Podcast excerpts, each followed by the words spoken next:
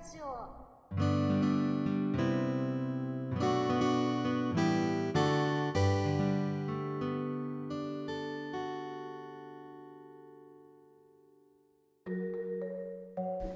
えー、と私のおすすめは「たっちゃん虫花ね」で和歌山県さんの書いてるやつです。えー、と中身は、えー、と甘いものが好きでは虫歯ができて歯医者さんに行ったけど怖くて治療ができなかったのをきっかけにいろんな人の話を聞くようになってで結局は痛みがひどくなって歯医者さんに行って治してもらうっていうお話なんですけど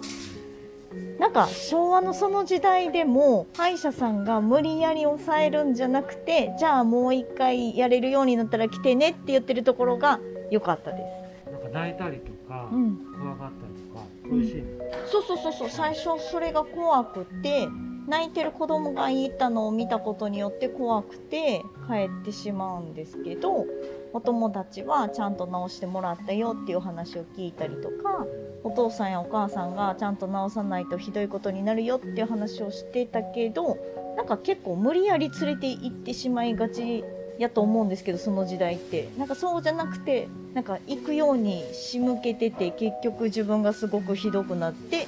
自分で行くようにするっていうお話っていうところが良かったです。絵柄は、えっと、和歌山県さんなのでこぐまちゃんのホットケーキの書いてる方があ別の本を書いてるんだって思ったんですけど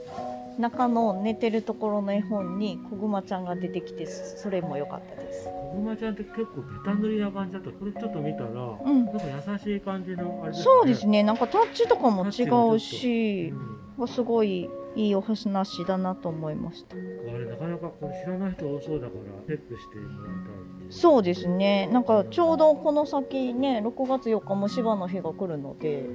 そうなんか歯のことを印象づけるにはいい、うねん、絵本じゃないかなと思いますココサさんの、